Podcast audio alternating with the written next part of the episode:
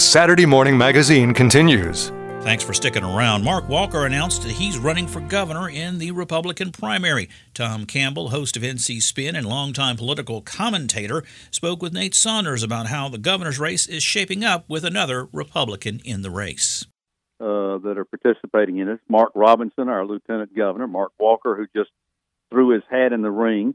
Uh, you might remember Mark served from the congressional district in Greensboro. He's a he's a minister, Southern Baptist minister, served in Congress, uh, dropped out to run in the uh, senatorial primary in 22, and came in third in that beauty contest uh, to Ted Budd and uh, former Governor Pat McCrory. Uh, so now he's running for governor. Uh, I thought to start off with, wow, the vote's going to get split up here. Who's going to be the beneficiary? Uh, in some respects, I looked at it and said, well, maybe uh, Mark Walker and Dale Folwell might split up votes and make it easier for Mark Robinson uh, to become the nominee. Dale Folwell says, nope, it's going to be between the two marks. Uh, he says, I've always been uh, uh, unexpected to win. He said, I ran against um, uh, statewide uh, several times and uh, have always been outraised fun wise uh, and have always won. He said, I'm a racer and I'm in it to win it. That said, you're talking about finances a little bit there. How is Mark Walker doing as he officially starts his campaign?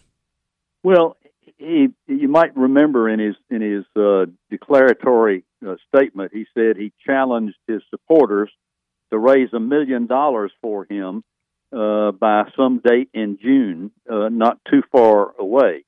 Uh, I think that's going to be uh, a real tell so far as how much interest he's going to get. There are a lot of mainstream Republicans who uh, just do not want Mark Robinson on the ballot. Uh, they think he's incendiary, he's unpredictable, and they don't think he is a, a viable candidate uh, to run uh, for governor.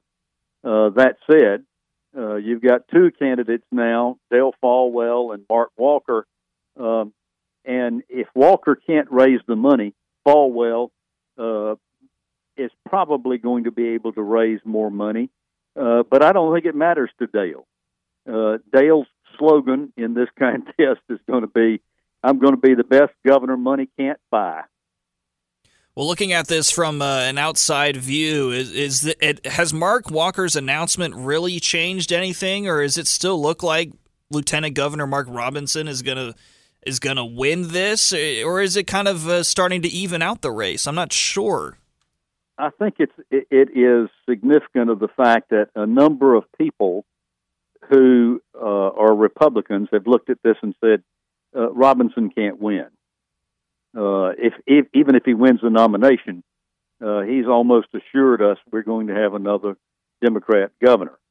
Uh, so I think that was part of the encouragement Mark Walker was receiving. Uh, Dale Folwell uh, is a very independent thinker, and while he is a Republican and has served in the legislature as a Republican, uh, he's been pretty independent. He's been willing to take some uh, pretty uh, significant stands. For instance, uh, taking the con- uh, state employees' health plan away from Blue Cross Blue Shield. So uh, he is not your traditional, what I would call country club uh, kind of Republican. I don't think Mark Walker is either. Uh, at this moment, I don't think Republicans have that country club Republican, that mainstream Republican, that Jim Martin, Jim Broyhill um, report, Republican uh, in the race for governor. But I don't know that I think there will be any more. When we think of Mark Robinson, obviously we think very outgoing. Uh, definitely makes a lot of uh, potentially incendiary statements. With Dale Folwell, pretty much the exact opposite in a lot of those personal traits. What is Mark Walker like for people who don't know him necessarily? Mark uh, is very conservative. Uh, he is, as I say, he's a Southern Baptist minister. Uh, he went to uh, he went to Washington and was uh, head of the Republican caucus up there. Not he wasn't speaker, but he he served as head of the Republican caucus up there. Um, was a was a right leaning Republican, uh, but not as bombastic as some of them who were there. Uh, because his district, I mean, you know, serving in Greensboro uh, and Winston Salem, you've got uh, some pockets there of pretty strong Democratic support. Uh, so uh, he had to he had to run kind of middle of the road, and I think that um, he will try to position himself as that. Although uh, he's obviously going to have to take a stance so far as the abortion issue is concerned, and some of the other issues that uh, the Republican legislature, Republican-led legislature, has had on their agenda: tax cut, uh, education, the vouchers, things of that nature. You're listening to Saturday Morning Magazine.